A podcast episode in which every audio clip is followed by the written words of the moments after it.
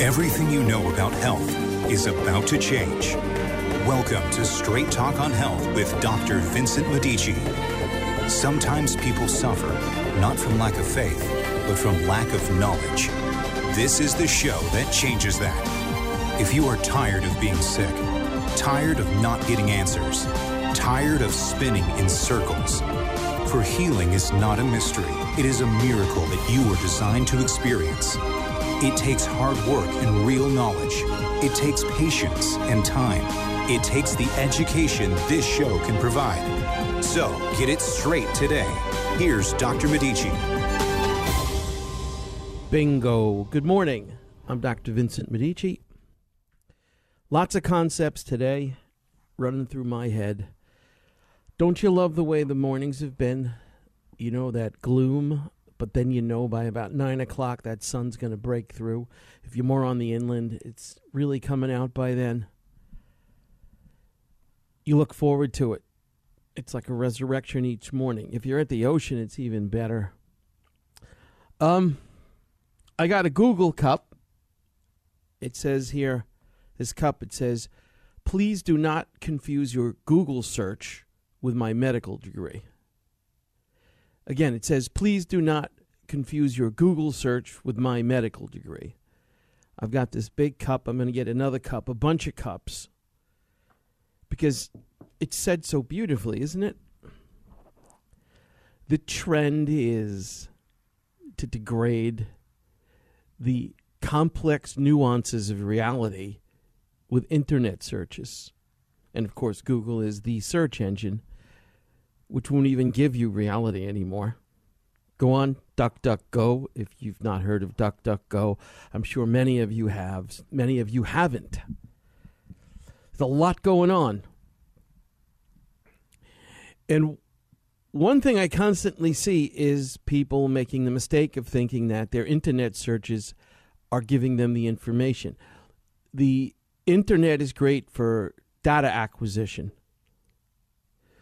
but how you see reality is a whole other level, thus the cup.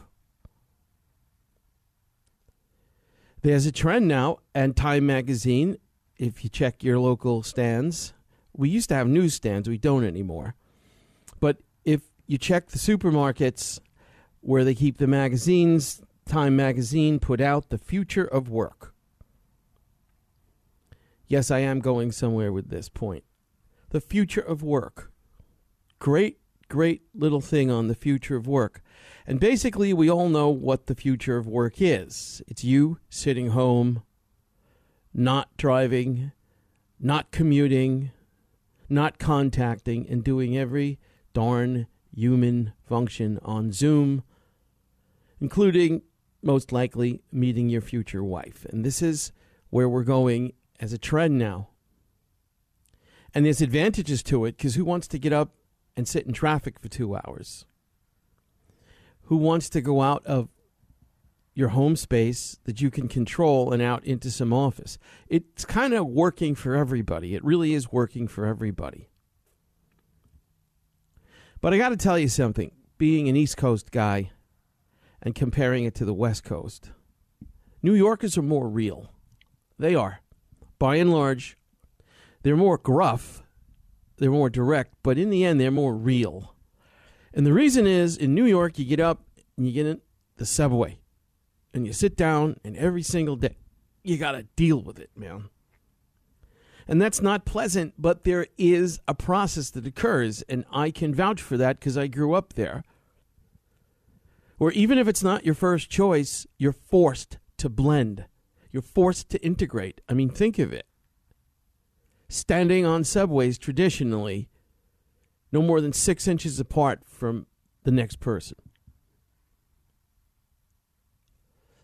And now we've got this trend to keep you home, to keep you socially distanced, to keep you away. And all of it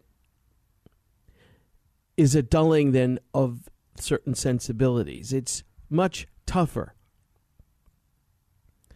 to absorb the information in these mutated forms? How do you know your fellow man so distanced from you? How do you know your coworker when you're on a Zoom meeting? How do you know what knowledge is when it's transfer, transferred through a Zoom seminar? This is why I insist that people come to my seminars. You have to come to it. But this is starting to become counterculture and it's very costly. Because in the end, that's right. You're going to sit in your house all day and you're going to have a simulation of reality. Everything that you are will be developed through a false magnetic field. That being Zoom and Skype and the computer and your Google searches. This ain't working. Knowledge is transferred through human interaction. Unabridged, unmodified, unattenuated. So you have to think of this new trend as sort of a opacity, a blockage, an interference field to the acquisition of knowledge. And that's what we've figured out how to do.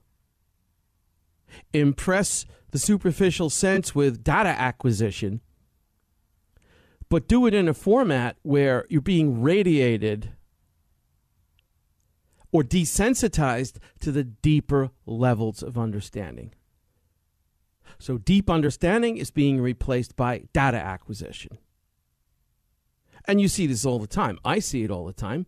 Thus, the cup. Please don't confuse your Google search with my medical degree.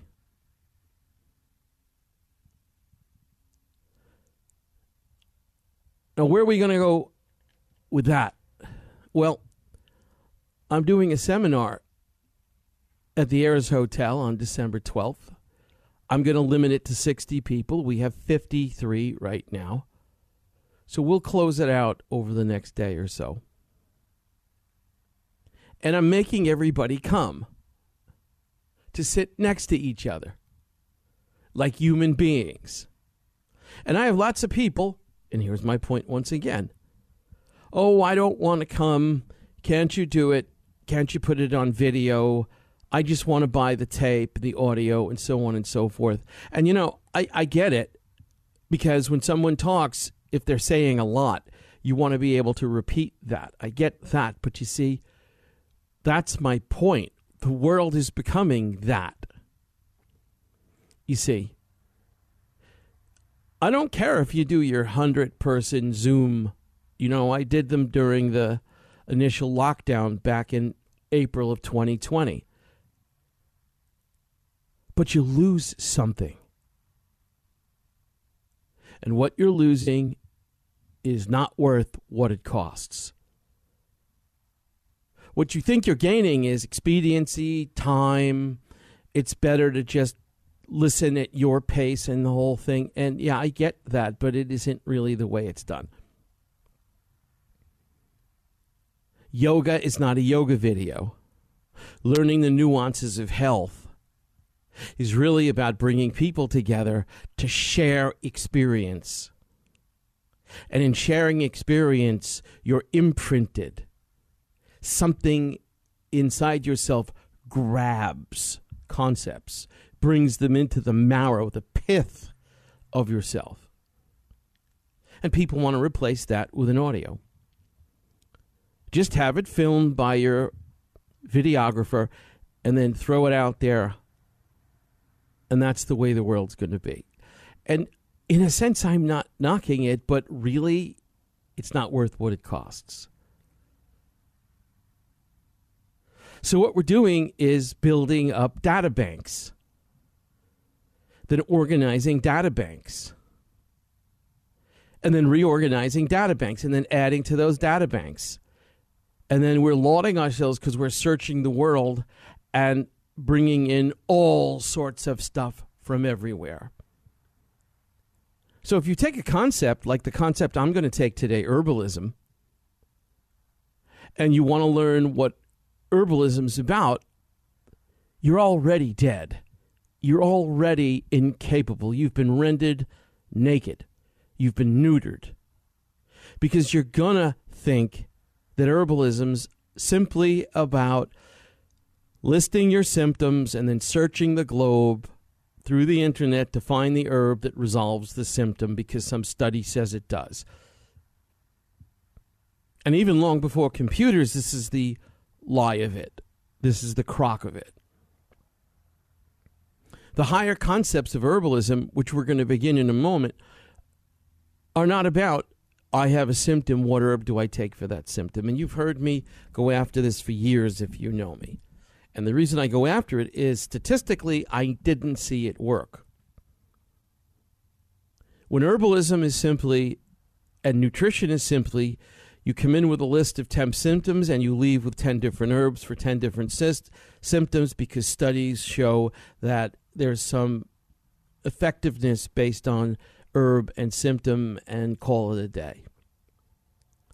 And this is when your researchers come in, your hardcore science guys, and tear that up, and thus the split we've created in the world where the benefits of the herbs through the studies that have been done and the claims that have been made have been absolutely destroyed by the counterculture, by allopathy, by strict hard science. And this debate goes on and on. And the bottom line is you see the true meaning of herbalism collapse. So let me give you an example. You can think that the herb turmeric is a good herb for the liver turmeric, turmeric, however the hell you want to say it. You can think it's a good herb for the liver, and you can add milk thistle to that because that's a good good herb for the liver. And then you could add Chinese coin grass to that. And then you could add dandelion root. You can add a bunch of herbs for the liver. And if you have a problem with your liver, if someone's told you you have liver disease, if somebody's told you if somebody's told you a liver cleanse is an important thing to have, you can go out and look at liver cleansing herbs and you can do your Google search and then you can go down to your local nutrition store or go to your local herbalist and buy these herbs. You can go down to Chinatown and buy them in Los Angeles. And that's the trap. Right there is the trap. Because what you should be thinking about in terms of using herbs to fix the liver is getting the liver to produce larger amounts of bile and then cleaning the liver by having it discharge bile through your intestines and into the toilet.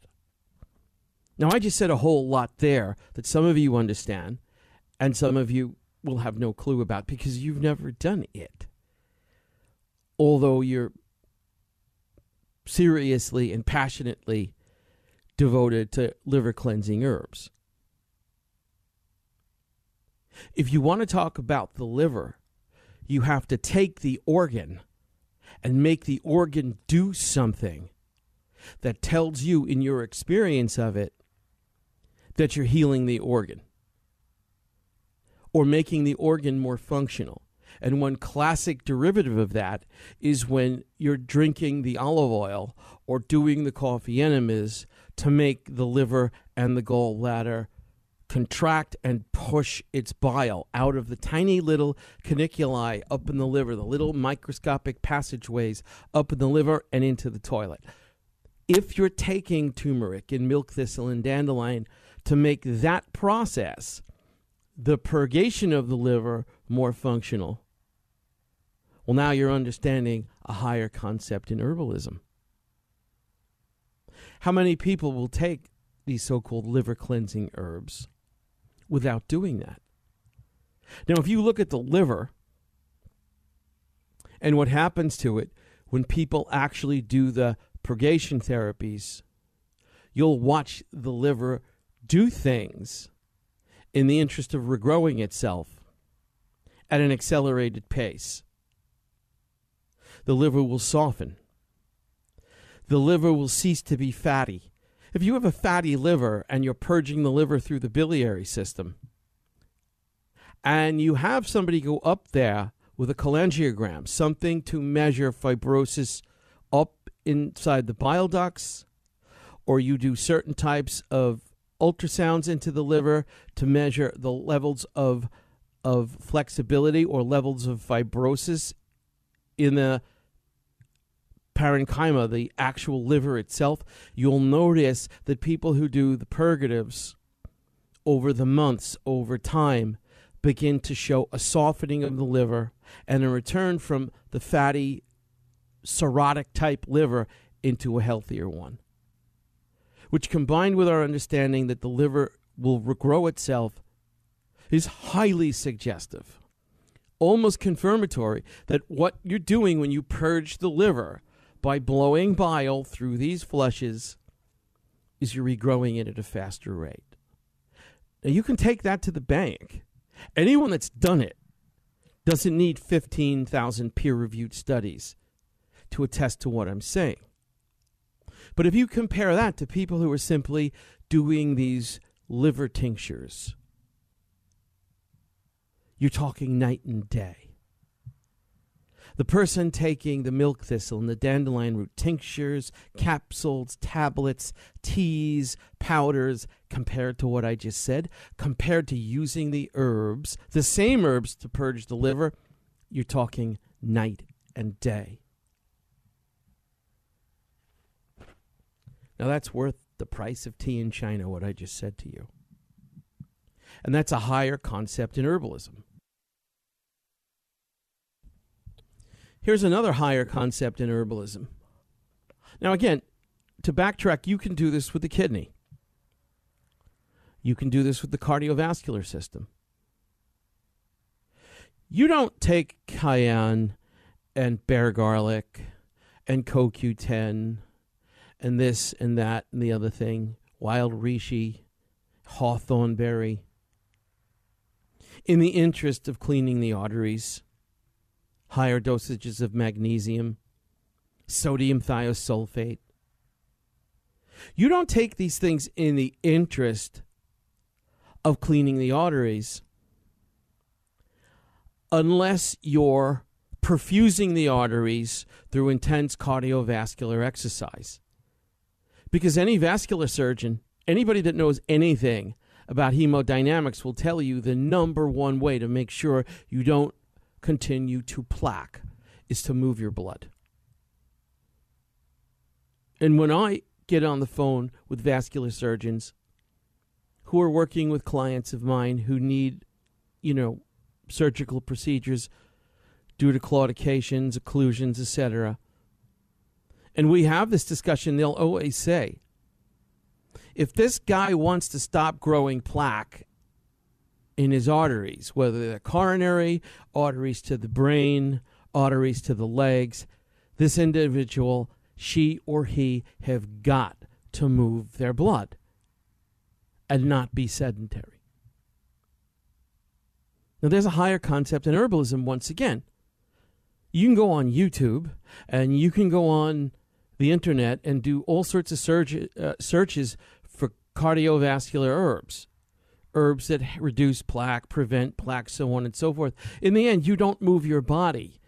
You don't get that heart rate up to medically accepted levels for your age, and you're not going to prevent anything, and you're not going to eliminate anything. There's another concept. It's a higher concept. But when we reduce all of this to simply, you know, I got plaque in my arteries and I don't want a bypass surgery and I need to do something about that. Well, let me just honker on down, get on a Google search, herbs to clean plaque. Or let me go on YouTube and have some well kept, middle aged, or young individual who looks like they're ready for a marathon read off some script and recite all these herbs that you should take. And you believe that. It's the way radio formats itself, it's the way YouTube formats itself. It's all data acquisition. But it's not thought. And it's not empiricism. Now we're using technology to exalt fact finding and data transfer to the point where you don't want to learn through experience you want to learn by clicking on a box and having somebody spew data. It's occurring everywhere on every level of society, and it is devastating to the real fundamental concepts of how you prevent disease and heal disease. And here's another one. Here's another higher concept for you. When we talk about the adaptogens, wild reishi, ginseng, soma, deer antler, flower pollen, bee pollen, royal jelly, these superfoods or these magic herbs, maca. The list is endless. And then we go to these caves in Peru or these mountaintops in Siberia and we gather these herbs and we put on Stanley Livingstone research hats and we get the film crew in to show you how we're risking our lives to find these herbs and import them into the United States unadulterated. And if anybody tries to steal our cargo, we block them with our lawyers or we shoot them dead with our rifles so we can deliver to you the freshness of the Peruvian Andes, you see, to your doorstep. And everybody's saying the same thing, basically. Let me tell you something about the adaptogens. And when you watch people take them, they'll say, I didn't feel the effect. They'll say, the herb didn't work for me. They'll say, well, I kind of feel it, but against the cost of something that was so costly to bring from the mountaintops of a disappearing ecosystem to our doorstep, it really wasn't worth the cost. That's what they'll say. And once again, there's a truth, there's a law that people don't get, and that is while people say the herb, the reishi, the soma, the ginseng, the deer antler, while they say it didn't work for them, the herb is saying, no, you didn't work for me. Let me repeat that. While the individual who's had this sacred plant delivered to their doorstep for top dollar, while they're saying the herb didn't really work for me, and that's what most people say. Let me tell you something. If most people didn't sit there after spending top dollar for the best herbs money can buy, the adaptogens I'm talking about right now, if most people didn't sit there, take them, and look at you and say, well, it kind of helped, but I'm not sure, or yeah, it gives me a little energy, or if most people really, bottom line, weren't bewildered at the lack of effect of really high end imports, I wouldn't be talking like this. But I know what they say because I've been feeding it to them for years. And I think I've worked with some of the best in the world. But what's left out, what's missing, what you're not going to find on YouTube, what you have to arrive at by using your head, which is not something that staying home at work and doing YouTube searches doesn't promote, thus the point. What's being left out is it's not that the herb didn't work for you, it's you didn't work for the herb. The ecosystem out of which these herbs are taken is just not the ecosystem in terms of the plant and so on and so forth. It's the culture, the culture that used those herbs.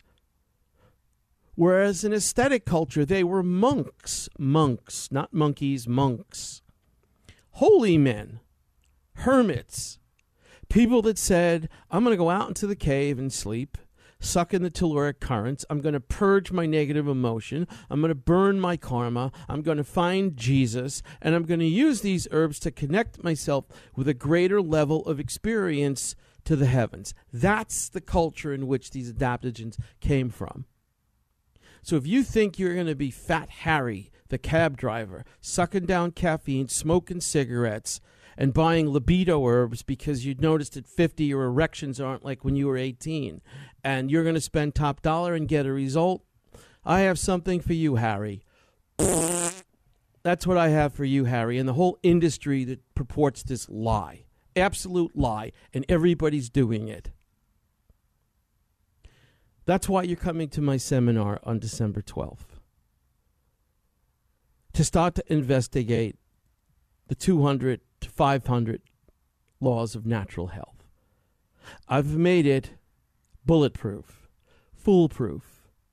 If you follow them, you cannot cheat.